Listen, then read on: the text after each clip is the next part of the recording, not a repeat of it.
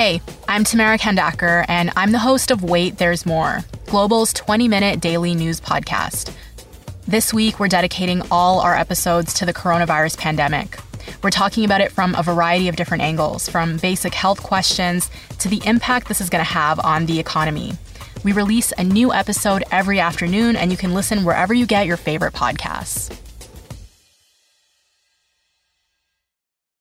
This is the Jon McComb Show on demand. Subscribe now on iTunes. Listen to the show live each weekday morning, 5:30 to 10 on 980 CKNW and through the Radio Player app.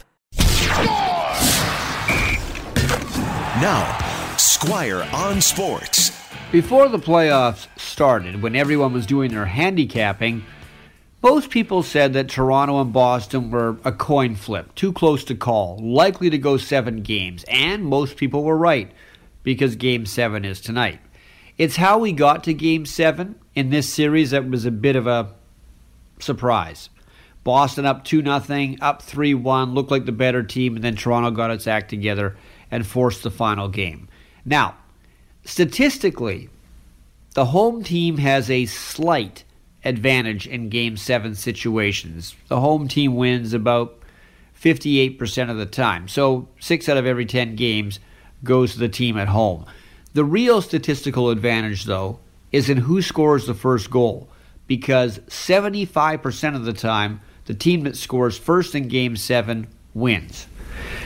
Now, you hear a lot about pressure in these situations every player is going to feel pressure, even the one who's been in a lot of game sevens. And there'll be players out there tonight that won't want the puck on their stick for very long in fear of making a mistake. But as it is in any playoff game, in any playoff series, the great X factor is the goalie. Whichever goalie plays better tonight will win this game for his team. Freddie Andersen or Tuukka Rask, it's basically down to them. And if you're wondering before the series started, I said Boston in seven games. So I've got to stick with it. Whatever the case, it's going to be fun. Game sevens always are. Squire on Sports. Catch Squire Barnes tonight on the Global News Hour at 6 and on 980 CKNW.